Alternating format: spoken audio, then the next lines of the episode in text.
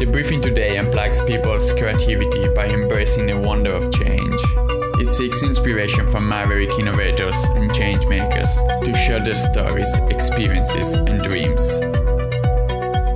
Frank Snowden once said, All pandemics afflict society through the specific vulnerabilities people have created by their relationship with the environment, other species, and each other. Today, such vulnerabilities show the lack of inclusion, anticipation, and adaptation of human beings. The economy and the society at large are mainly built of a single mindset. Diversity is not often included when thinking, designing, and making decisions for and of the futures. Today, I'm joined by Jose Ramos, who has extensive experience in future studies. Jose is also founder at Action Foresight and senior consulting editor at the Journal of Future Studies. Welcome, Jose, and thank you to be here with me at the briefing today. Well, thank you uh, so much, Mattia. It's great to be here with you. Honored to have you just before Christmas, uh, so many thanks. Let's start from where is your passion? What drives you to look into future studies? Yeah, well, I, I say the early years, um, you know, a, a, lot of future studies resonated with me. Um, I was very fascinated with social change. I, I was part of uh, Peter Bishop's social change course in Houston, and um, you know, I read end to end um, Sohail Inayatullah and Johan Galtung's book on macro history and macro historians. So I think in the early days, really fascinated by social change, and um, and also, you know, in general, uh, I have a more of an activist disposition. So uh, I care about the big challenges that we're facing as a society, as a planetary civilization, uh, and I want to see us be able to tackle those. I think in the early days, as I learned more and more about future studies, I became more and more, um, I'd say, what's the word I would use? Um, disillusioned with the lack of connection with action. I found that the people in the field were uh, very attracted to the speculative uh, and the imaginative. And I think that's a very important thing. And I think future studies holds a very important place uh, for imagination, for speculation, uh, for that kind of socially scientific creativity. But at the same time, um, I was always asking, well, how does this how does this uh, loop back? How does this link back to what we do today? You know, if we know that that a particular issue is such a important issue, we have to do more than simply uh, understand it. We have to do more than speculate about it. We have to be able to uh, formulate um, responses to that at a personal and community and social level. So, so I think there was a bit of disillusionment as well. So that led me into looking at action research as a way that uh, that future studies could loop back into the um, a process of change. You know, action research is a very grounded process of change, and it, it there's dozens and dozens and dozens of methodologies within action research. And, and even a lot of action research uses uh, futures thinking in different ways. So it made a whole lot of sense. So I think my early days were really sort of uh, focused on that. But more, more, more broadly, I had a very strong interest in systemic change. Uh, and uh, and I was part of the anti globalization movement in the early days, uh, going to some protests and carefully following the World Social Forum that started in Porto Alegre in Brazil and moved around the world. And, uh, and so my PhD really was focused on, um, you know, because even at that time, 2005, when I started my PhD, the idea of globalization was very salient and very current. Uh, I think it's still current and still salient, but And so, but I, I knew that this neoliberal trajectory we were on was not going to work. It was fundamentally so many of us did. And the World Social Forum had begun to do this whole process of exploring alternatives.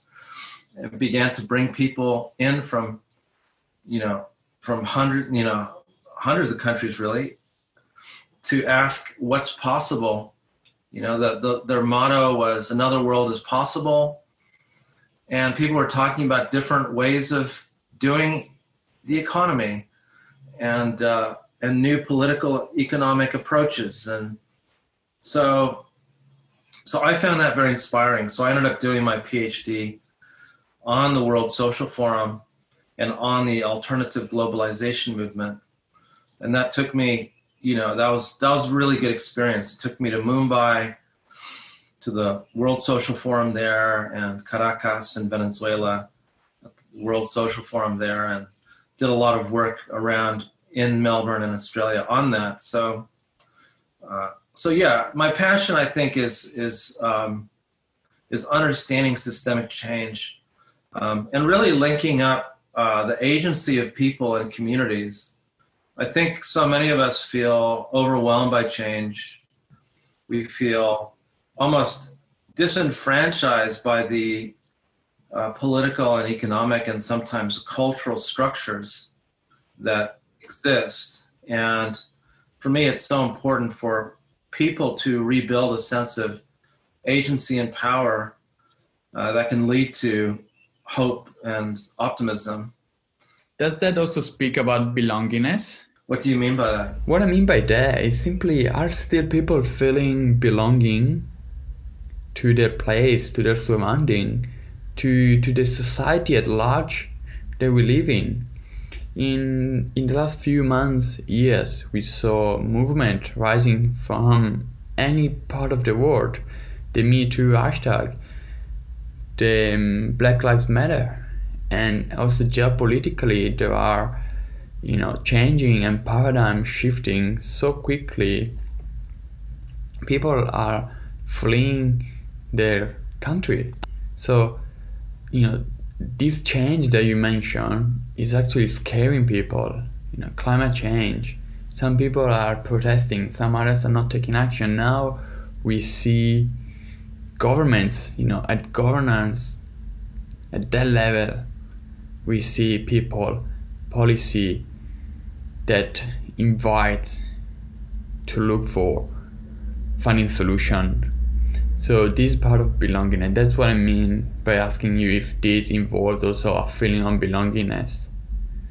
Are we are we still feeling part of the entire system, or the gap is just you know enlarging, enlarging, you know, and we are not yeah.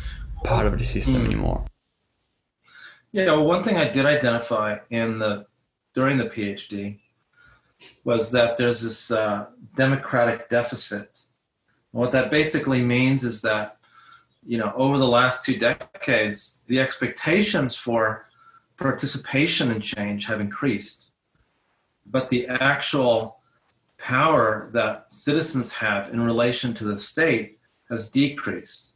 Mm. So the the the the, the you know manner of speaking you know, the stranglehold that lobbying interests have on the state in many ways has increased in some countries.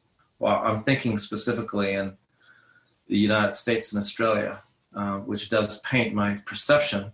But um, but all over the world, over the last two decades, there's been a lot of experiments in participation, in engaging people, uh, such as you know participatory budgeting in Porto Alegre and all around the world, uh, but also experiments in digital democracy, things like um, liquid democracy, uh, and and and there's a real desire among people to be engaged in the the issues that matter.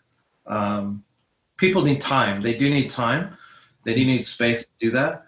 But given those opportunities, definitely Uh, and at the same time, we find that you know a lot of the things that we've cared about has um, has uh, it's so difficult to create change when uh, the political and the economic system are coupled uh, so that incumbents can perpetuate their power.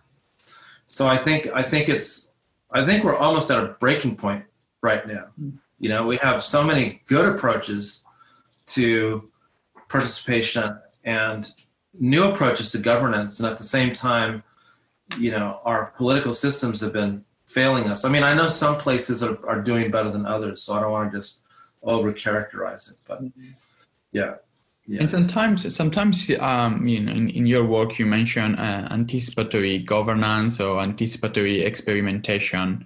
Um, is that relates to this way of um, action research and trying to explore um, and anticipate what new innovation um, could be, new new way, new form of innovation could be, or is something different?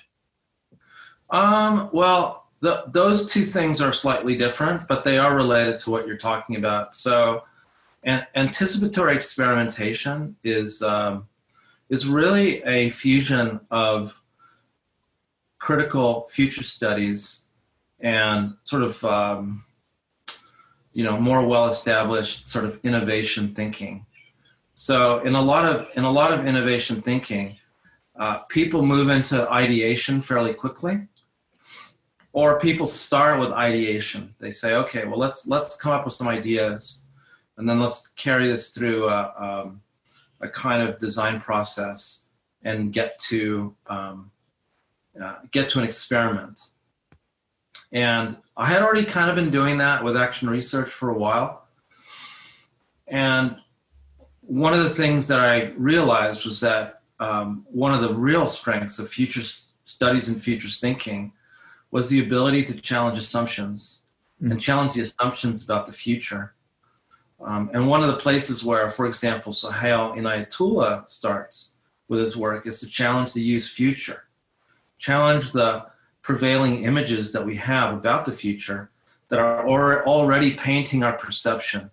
They're already shaping our options. In fact, they're already limiting our options because we have this particular image of the future. So the first thing to do is really to challenge that.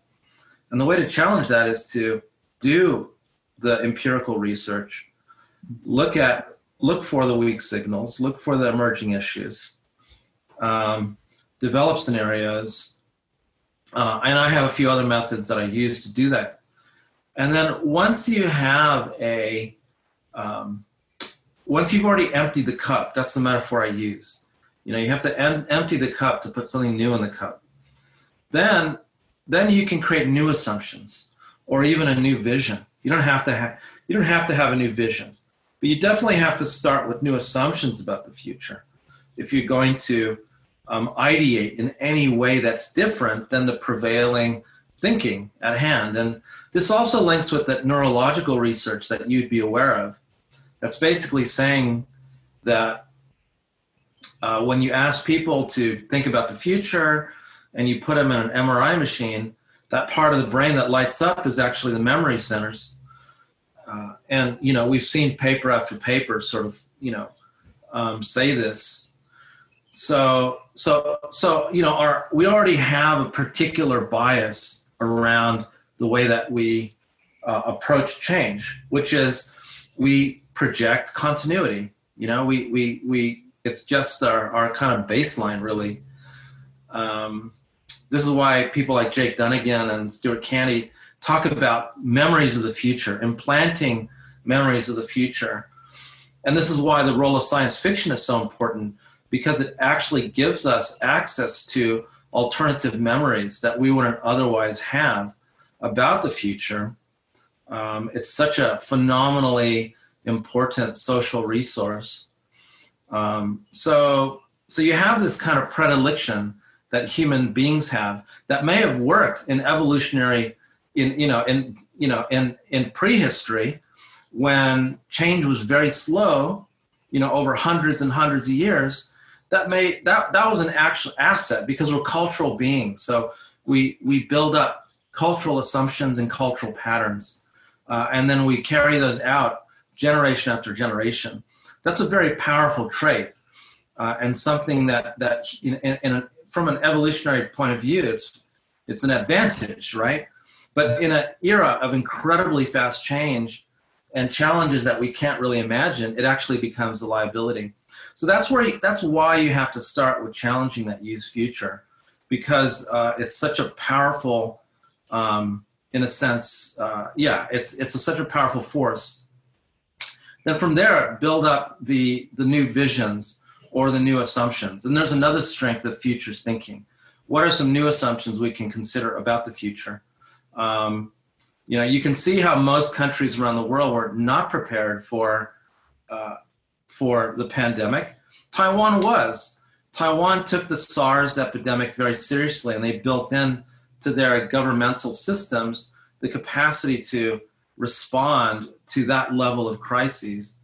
Um, so, uh, but most countries didn't. So you can see how you know that, that, that kind of culturally pattern learning is so fundamental. So from there, then, okay, now let's come up with ideas. Let's do the ideation that's linked to, you know, emptying the cup of the used future and building some new assumptions or a new vision. So that way, when you begin to ideate, it's very much aligned with that preferred future. It's very much aligned with new thinking about the future um, that's grounded in um, both empirical and, and other realities. Uh, and then go from there, go to the experimentation. And if those experiments begin to work, then you scale them. Uh, if, if they don't, then you, you know, try uh, uh different uh, experiments. So that's the idea. It's really that, that sort of, um, you know, if you think of a Venn diagram, it would really be critical future studies on one end and, you know, sort of experimentation based innovation on the other and how they come together. Yeah, so the the anticipation experimentation is is really challenging the the used futures, challenging your assumption, making new assumption, and and then test them and see how they they go. And if you you receive positive feedback, you scale them up. But the most important things is actually challenging the assumption and the used futures because we use our memories to build the futures See, this is where I differ a little bit because, you know, I, I feel so strongly about action in the context of futures thinking that I, you know, futurists will, will really gravitate towards the used future side, challenge the used future and, and come up with new futures. And the design innovation people really focus on the ideation and the, the experimentation. What I'm saying is we got to do both, and we got to do them both equally and in an integrated way. And on that, I completely agree with you. Building futures and challenging assumption while actually acting on the present and try and test something and you know ideate, we can come up with more adaptable, flexible, and stronger outcomes. Well, I mean, yes, and and I think the main point I would make with that is that if you're ideating without doing that, um, how how are those ideas going to be any different to the assumptions you've already held? How how how do you know that it's going to fit in the context of change? Absolutely, Jose.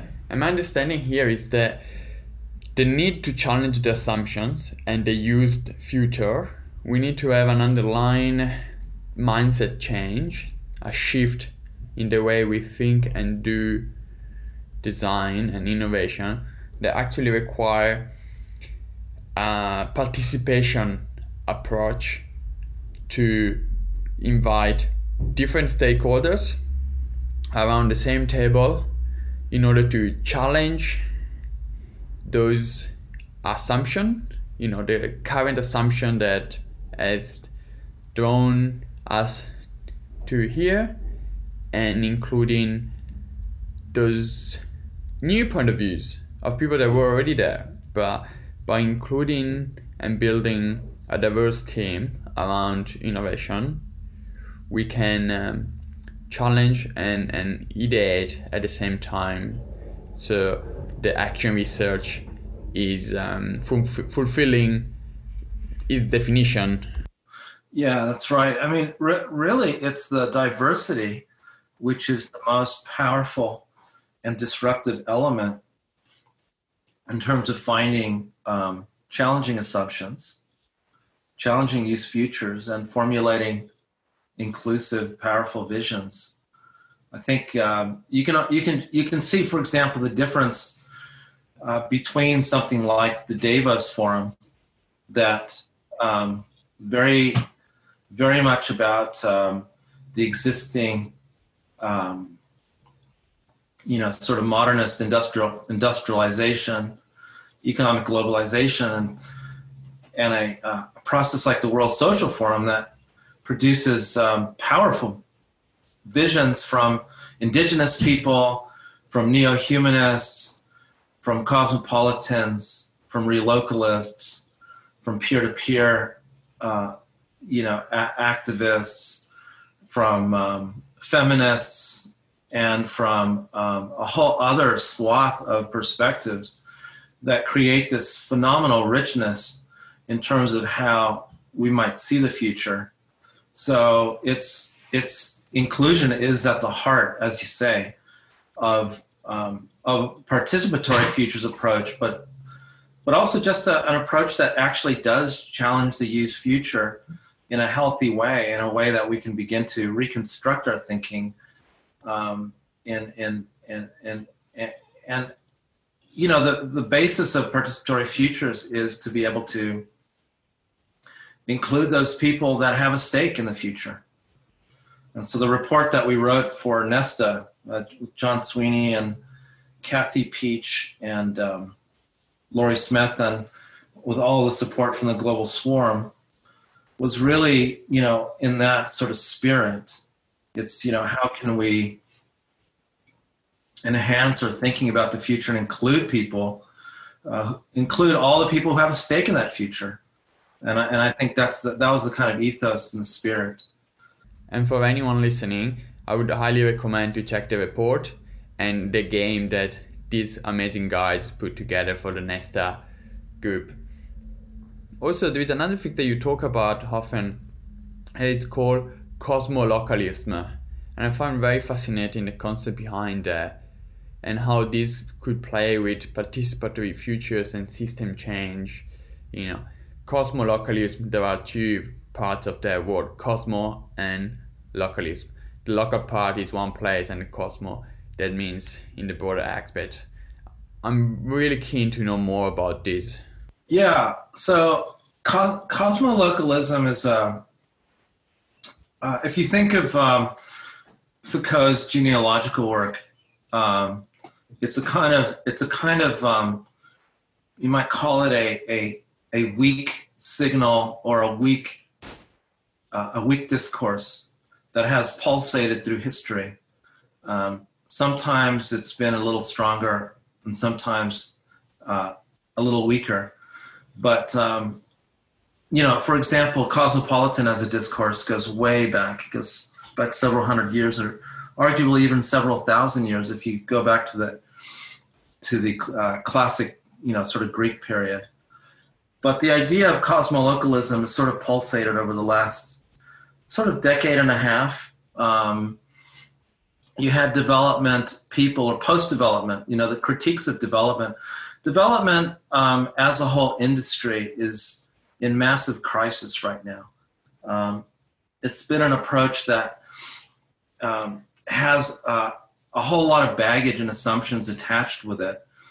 And if you look at the sort of, you know, vast swath of different projects, um, it's a very mixed bag. It's a very mixed bag between um, big industrial projects that have been incredibly um, harmful and, and have displaced a lot of people and I've created a lot of um, uh, social and ecological disruption, and also some really good stuff. Uh, usually, the good stuff is the stuff on the ground that, that kind of comes from the grassroots, a bit like the Grameen Bank um, the work by Muhammad Yunus.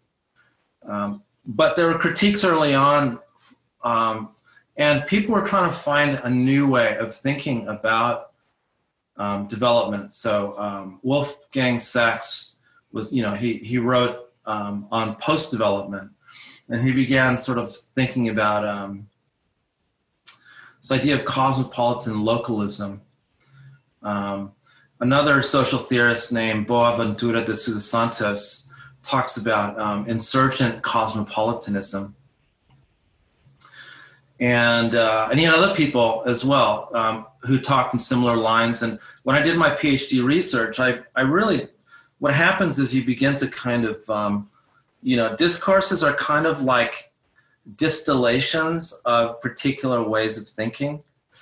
So there's a cosmopolitan discourse, relocalist discourse, peer-to-peer discourse. Um, but on on their own, they they don't necessarily carry the full um, richness or complexity uh, that they that they that they can. And it's only when you begin to kind of understand the relationships between these different movements and ideas and so what emerged for me was really um, this idea. I, I, I, I, drew a lot of inspiration from Michel Bauwens's work on um, the peer-to-peer economy and peer-to-peer production, uh, where he talked about how uh, essentially you have um, open source movements where we're creating value um, through uh, through stigmergy, through a process where one person built on the next person's contribution. A bit like the Linux, uh, you know, development of Linux and Apache, and, uh, and we also saw that with with with uh, with social platforms like um, Wikipedia. So peer-to-peer became a very important sort of idea, and at the same time, uh, in in in the alternative globalization movement and in this social change movement, there was a very strong understanding that development had to happen at a local level in a way in which we could um, uh, be very sensitive to local needs and uh, and that development priorities were driven by um, locals. And and then there was this other idea that we have this this this almost planetary space of thinking. Um, david held talks about communities of fate. Um, and you have a whole number of other thinkers. Who are, are self professed cosmopolitans like um, um, Derrida and uh, Jürgen Habermas um, and many others, uh, Ulrich Beck, who basically were saying, um, you know, we really have to think of ourselves as a planetary community. So it's really the fusion of these different ideas that began to, um, in my in my thinking, began to kind of coalesce around the idea of cosmolocalism. Um, the first time I began talking about that was around 2013, 2012 actually. I gave a lecture in Singapore. Um, I was teaching in Singapore at the time. And then in 2013, I started a makerspace in, in Footscray in Melbourne and talk, just talk, you know, started talking about ideas around cosmolocalism as well uh, in the context of the maker movement. And the basic idea is that digits can move very easily around the world. Uh, uh, and he calls that um, the immaterial. So we have the material and the immaterial.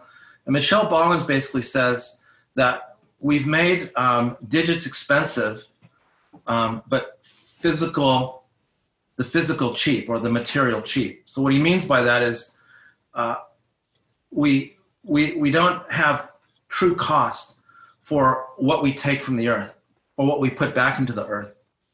But we're creating artificial scarcity when it comes to intellectual property, when it comes to uh, the legacy of human knowledge. And that point really resonated with me. And so the idea is that actually, all around the world, we're creating knowledge and we're, cre- we're, and we're forming this global design commons that can um, uh, help people do local development in many different places. And uh, from that, um, we should be able to uh, take open IP, the legacy of human knowledge, and do development in lots of different areas. So from around 2014, 15, um, I began doing research with the peer-to-peer foundation and with uh, the peer-to-peer lab folk. And we began to uncover different cases around the world where people were doing this. You know, a cooperative in France that mutualizes designs around organic farming equipment, um, a uh, an open source car company in China and Silicon Valley, um, a um, uh, a biohacking lab in Oakland that's um, working on open source insulin. Uh, so many of these examples, you know, all around the world were popping up, and what we realized was uh, these were the seeds of change. You know, open source approaches to creating knowledge, where you're pulling knowledge, and then people from around the world can take that. Uh, they can use that and they can say, okay, well, here I want to do this. We know it's a weak signal and we know it's an emerging issue, but we feel that it's the basis for another political economy.